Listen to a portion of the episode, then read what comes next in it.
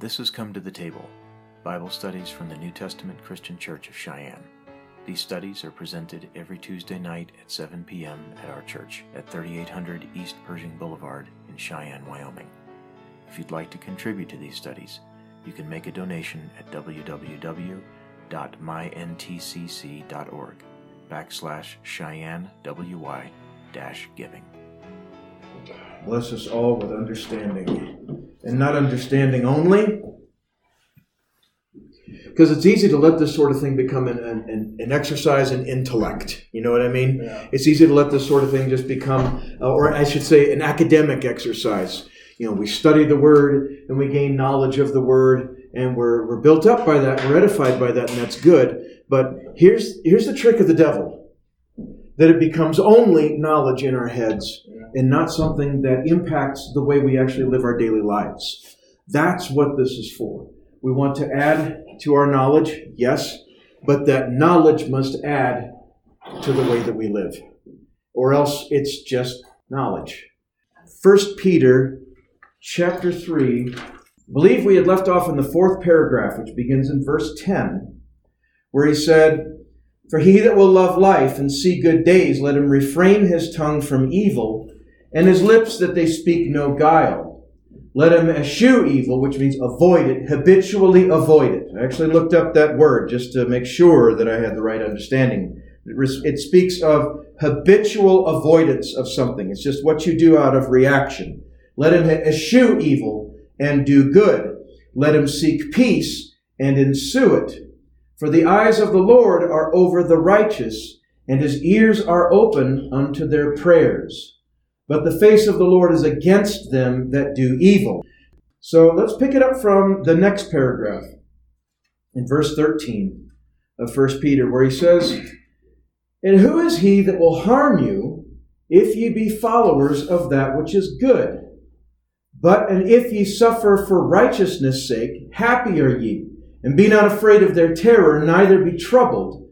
But sanctify the Lord God in your hearts, and be ready always to give an answer to every man that asketh you, for a reason of the hope that is in you, with meekness and fear, having a good conscience, that whereas they speak evil of you as evildoers, they may be ashamed that falsely accuse you, or accuse your good conversation in Christ. Now let's stop right there. What's he talking about?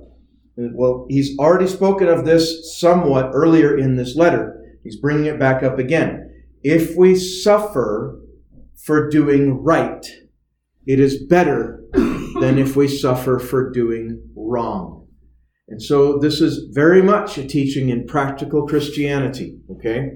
We can believe whatever, but it's what we live that really shows what our priorities are and what our understanding of the Word of God is. And so if someone persecutes you for doing right, again, not doing wrong, but if someone persecutes you for doing right, how do we react? How do we react?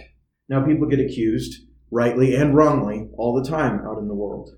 You know, and as the, as we've referenced it in our Bible studies uh, already, we'll reference it again. The old saying, "No good deed goes unpunished." You know, when you try to do the right thing and then it blows up in your face, and then you get accused of doing things that you did not do, or you get accused of doing things with a bad motive or something like that. How do we react? Well, the first thing that needs to happen in every one of us, if and when we face these scenarios, and sometimes we do, is we need to not react.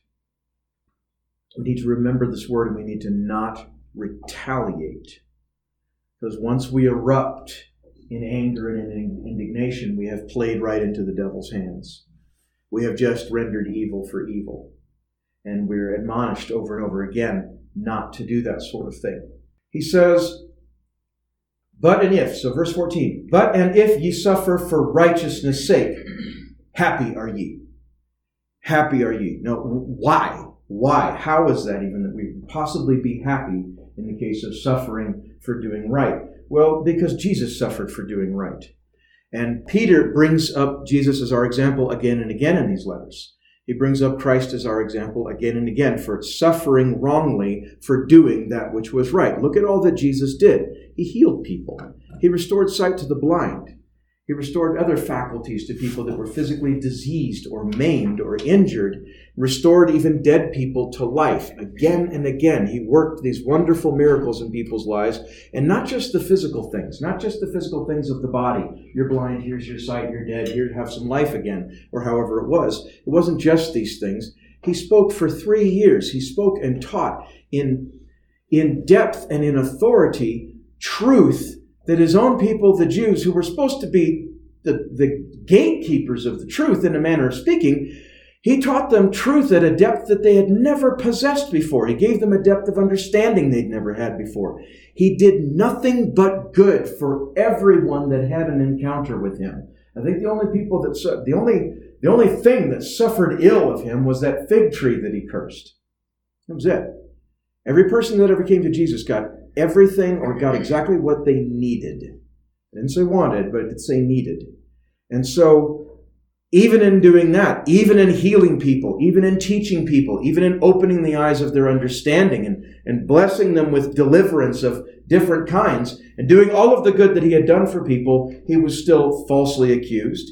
He was accused of being a blasphemer. He was accused of being a lawbreaker, of despising the law of Moses, when all he was doing was fulfilling it. And so he, how did he react? Well, he didn't rail them for railing against him. He didn't return evil for evil. And even when they stripped him and they beat him and they nailed him to a cross, and he could have called down ten legions of angels, he didn't. He took it. Now, it's easy to teach that. It's not so easy to live it. Because when you get accosted by someone, or you get accused falsely, or you get you get treated badly or persecuted, you end up suffering for righteousness' sake. The first thing that happens is the flesh tries to rise up. You know, until such time as you've got that thing so crucified that you have forgotten how to get angry. And praise God for people that have reached that stage. Really, we all need to reach that stage. But until that happens, you have to make an, effort, an extra effort to keep the old man, the old you, dead and in his tomb, and let the new you that is in Christ react rightly to that, react with patience, react with prayer towards that person. And it is something, it is a discipline, it is a practice, but there it is for us. So he says here, if you suffer for righteousness' sake, happy are ye. And be not afraid of their terror, neither be troubled, but sanctify the Lord God in your hearts, and be ready always to give an answer to every man that asketh you a reason of the hope that is in you with meekness and fear. Now let's stop right there. So he doesn't just tell us, I want to say it's a case of him not telling us what not to do. All of this is a case of, of him telling us what we ought to do and how we ought to react. If you suffer for righteousness' sake, you have joined a very large club. You have joined a very special fellowship. Okay? You are participating in and you are becoming acquainted with Jesus' sorrows and Jesus' sufferings. Okay, that puts you in a, in a special category. It really does. And it's a good thing. I'm not saying that to try to incite or inflame pride in any of us. That's not the motive behind it. But you can take some comfort in that. Okay, wait a second. This happened to my Lord, and so if it happens to me, then I'm simply becoming acquainted with my Lord's own sufferings. And so that actually brings you into a little bit, maybe uh, perhaps a, a closer relationship with Jesus because now you understand a little bit of what he went through. You understand more personally a little bit of what he went through. Because it's so easy to just get comfortable because we don't have a lot of persecution for being a Christian in the U.S. There's some, and there's more today than there was 20 or 30 years ago, 40 years ago, but don't really have it like they have it in Nigeria, where they're killing pastors over there. They don't really have it like like they have it in uh, in Egypt, where they still persecute and sometimes kill Christians over there, and in other places throughout the Middle East, and in China. Now they're not even letting them have Christian funerals. So, what's a Christian funeral? Well, there really isn't one because Jesus just rose people from the dead, is what he did. But you know, it's not especially tragic. It's just a nuisance that they can't, you know, bury people as they would over there, bury Christians as they would over there. But it's just give us kind of an example of what's going on and help us to continue to appreciate what we have here. He says in verse 15 to sanctify the Lord God in your hearts and be ready to give an answer when you're suffering for righteousness' sake, that is an open door for you to demonstrate the transformative power of Jesus in your own life. It's an open door to that because they see how you react when they accuse you of wrongdoing and you have not done wrong, or when you have done right, but they want to uh, t- twist and turn that around to make it seem like you've done something horrible. They're going to look at how you've reacted. So, well, let's just grab some low hanging fruit on that example. What's a good example of that? Okay, well, let's look at this whole LGBT crisis that we're having in our country. Okay? When you open your mouth and speak against it, not in hatred, but then you get labeled of, of, of, being, you get accused of being a homophobe and being filled with hate and all that sort of thing. Well, how do you react to it? If we rise up in anger and start uh, and have the same spirit as a couple of the disciples did when they asked Jesus if they should uh, call down fire from heaven like Elijah did and burn up all these horrible sodomites, and we, we take that sort of a tone, then we've really kind of swung and missed. We've really missed the mark there. When if we adapt an attitude of and an action of simply standing our ground, not backing down and compromising the truth of the word. Okay, like the Church of England has recently got themselves in the news because they issued a statement last week that said sex is only for heterosexual married couples. Now, that's a rock solid biblical truth. This actually hit the news. And you'd think that's like them issuing a statement that water is wet and grass is green. I mean, it's, it's that clear. But they put that out there, and of course, the moment you say something like that in a large scale venue, you know, here comes the Rainbow Mafia and they're going to try to cut you to the ground. That's what they're going to want to do. And as a result of the, uh, let's just say, as a result of the misled reacting against that, the Church of England found themselves backing up and apologizing. That's not the right way to do it. You can stand for the truth. You can stand your ground. Please stand your ground as far as the truth of the word is concerned and what's pleasing to God and what's displeasing to God, but we can do it without hatred and we can do it in knowledge, ready to give an answer. So when you're being persecuted and they see you handling things right, they see you not losing your cool, they see you not uh, breathing out threatenings and slaughter of your own, saying, "Oh, well, you're going to burn in hell." It's like, okay, well, that just helped the situation. You know, thank you for de-escalating that, which is to say, putting out the fire with gasoline. But when they see you react calmly and coolly and with love, that's what makes the difference there. Because even the calmness and coolness can be exercised with contempt. You know what I mean? And with pride, even. And there are groups that pride themselves on their ability to do that sort of thing. But that's really not what God's looking for either. When you can react calmly and coolly with love and have a ready answer. He says here, let's take it from the back half of verse 15. And be ready always to give an answer to every man that asketh you a reason of the hope that is in you with meekness, so we're not doing it with pride, and with fear, so we're not doing it with pride. You know, you can have some confidence, but have meekness on the matter. Have love on the matter for the people that you're talking to, understanding that you are speaking to other misguided human beings in need of the same Savior that you were once in need of. And in a manner of speaking, we all still need on a regular basis. Give me Jesus, please. As much of Him as I need, as much of Him as I want, and more. And so if we, if react, we react rightly, you can turn the hearts of people in the direction of the kingdom. Now, it takes God to do that. Yes, I understand. It takes God to get them saved. I understand. But we can at least show them the right way, can't we? We can at least point them in the right direction. And we do that, one, by not succumbing to the same dark side forces that they are, you know, not reacting in anger and hatred and wrath, and by having a ready answer. And in order to have a ready answer, you've got to know some word. Amen. You got to know some word. You got to know enough about the gospel to point people to Jesus. And take away you take the bullets out of their guns, so to speak. You take the bullets out of their gun when you simply say to them words of the effect of, Well, Jesus saves everybody who wants to be saved. Jesus can save anything. His sins, his blood can wash away anybody's sins. It can change us. It can change you from the inside out. You know, you you make sure that they understand. You try to make sure that they understand that you're you're not speaking from a position of uh, self righteousness or moral supremacy, or at least not having that kind of an attitude. You are, in fact, speaking from a position of moral superiority, but not because of any inherent goodness in any of us. It's because of the inherent goodness in Jesus and what he has brought into our lives by changing us and making us new creatures. Verse 16 having a good conscience, that whereas they speak evil of you as evildoers, they may be ashamed that falsely accuse your good conversation in Christ.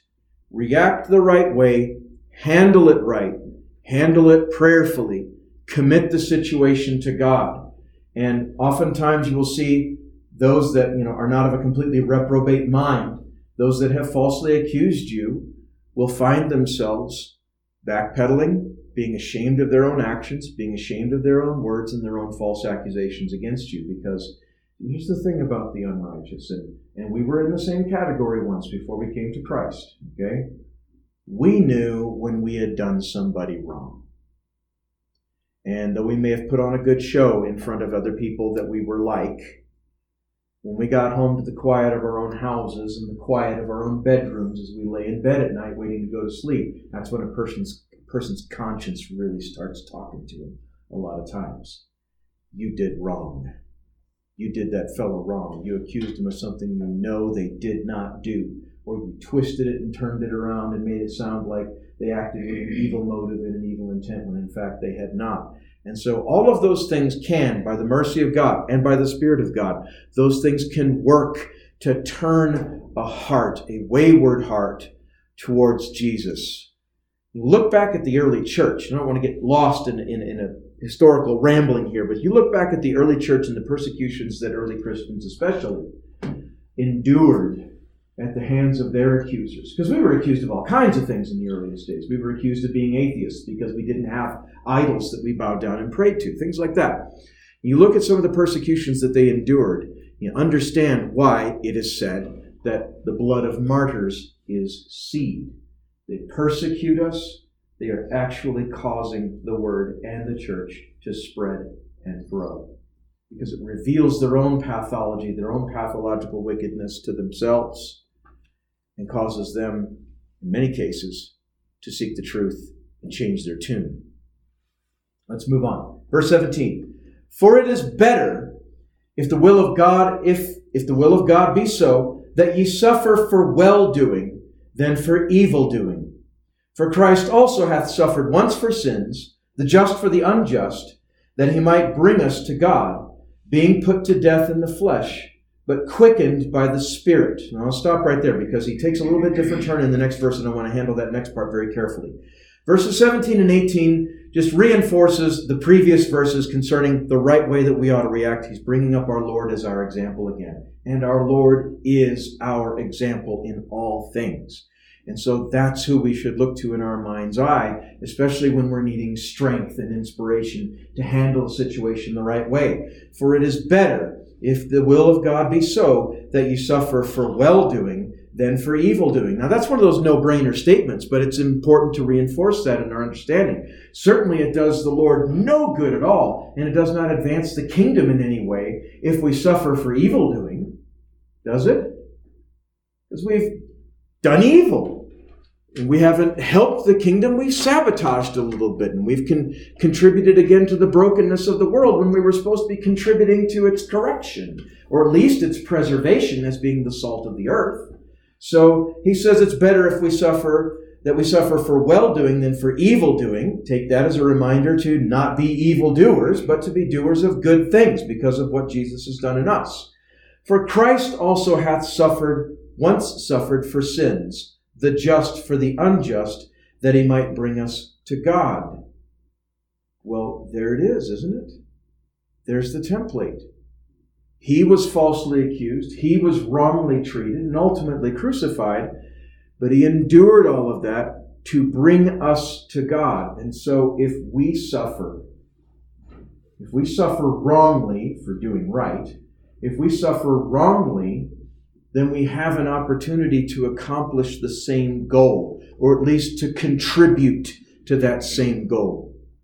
People see how you react, and it'll speak to them louder than a hundred sermons and messages and Bible studies of someone standing up and, and preaching or teaching out of the Word of God. Because, again, that kind of speech is easy. When they see how you react, that's what really reveals your true nature to people. And they see if your Christianity is a reality to you or if it's just words on the wind. For Christ also hath suffered once, once suffered for sins, the just for the unjust, that he might bring us to God, being put to death in the flesh, being quickened by the Spirit, but quickened by the Spirit, by which also he went and preached unto the spirits in prison, which sometime were disobedient, when once the long suffering of God waited in the days of Noah, while the ark was a, was a preparing, wherein few, that is, eight souls were saved by water. The like figure whereunto even baptism doth now also doth, doth also now save us, not the putting away of the filth of the flesh, but the answer of a good conscience toward God by the resurrection of Jesus Christ, who is gone into heaven and is on the right hand of God, angels and authorities and powers being made subject unto him. Now, if you caught all of that, raise your hand. What is he talking about? preaching to spirits in prison. What, what, what is that all about? Well, what is that all about? Well, it's a little bit of a glimpse into some of the things that happened to our Lord immediately after his death. So his death on the cross was what paid for our sins, okay? Because that death sentence was actually ours for our transgressions against God, our high crimes against heaven, uh, however you want to phrase that. Let's read this again. Verse 19. By which also he went and preached unto the spirits in prison which sometime were disobedient, when once the long suffering of God waited in the days of Noah, while the ark was a preparing, wherein that, that is few, few, that is eight souls were saved by water. What's this talking about? Jesus went to preach to the souls that were in prison. To what end? Well, he wasn't preaching to the souls that were in prison with any intention of saving them. So this go this right here, this rabbit hole goes pretty deep. I don't want to get lost too much in it, but there was something that he was accomplishing there. Well, what, what, what's, what's the souls in prison? What's prison and souls? Well, what's hell but a prison? What is hell but a prison for the lost? And it's not going to be their ultimate abode. Their ultimate abode, the Bible speaks of a lake that burns with fire and brimstone. Hell itself will give up the dead, and, and, and that's going to be a fire that's never quenched, and there's, there's not going to be any deliverance from that prison. And uh, that's a ghastly thing to really think on and meditate about, but it's the truth and we cannot avoid it. Neither should we hope to, neither should we try. It's there. But he mentions them, and so we have to talk about it here. Which sometime were disobedient, when once the long suffering of God waited in the days of Noah. Well, what do we know about the days of Noah? Things were in a terrible state in the days of Noah. The wickedness that was in the earth, the violence and the evil that pervaded the human race during the days of Noah were it was, you could say, almost beyond measure. There was no end to the stuff. And the thoughts of man's heart, the Bible says, was only evil continually. Well, they all perished in that flood, except for Noah and his immediate family. They all perished in that flood. Well, what happened then? The same thing that happens to anyone that's on the wrong side of things where God is concerned at the time of their death. They descended into hell, where they abide even to this day. But you just mentioned that Jesus went and preached to them. Well, that's what it says here. We take the Bible at uh, face value. Well, why would he preach to them if there was no hope for salvation? Sometimes people just need to have an understanding of why they are in the state that they are in. While the ark was preparing. But he mentions this for a reason because it's, and it sounds like almost like he's rambling. He's not rambling. He is actually getting the message across, but it sounds like he is He's rambling. First, he's talking about Christ being our example. Now he's talking about Christ going and preaching to the souls in prison. Now he's talking about baptism, and he's using the flood of Noah as a metaphor for that baptism. But let's go through it. Verse 21. Like the like figure whereunto even baptism doth also now save us. He's likening it to the flood of Noah, baptizing the whole planet. But then he clarifies. Like figure whereunto bapt- even baptism doth now also save us, but then he clarifies in these parentheses, he says, not the putting away of the filth of the flesh, but the answer of a good conscience towards God. Now, we can't bring this up without talking a little bit about baptism. Now, we believe in baptism because our Lord commanded people to be baptized. But it gets easy to mix up baptism with salvation in our minds if we're not careful. Now, is baptism essential for salvation? No. Jesus is essential for salvation. If baptism were essential for salvation, then our salvation would be by works. I'm saved because I got baptized. That's a swing and a miss. We've missed the target. We've missed the mark if that's what we believe.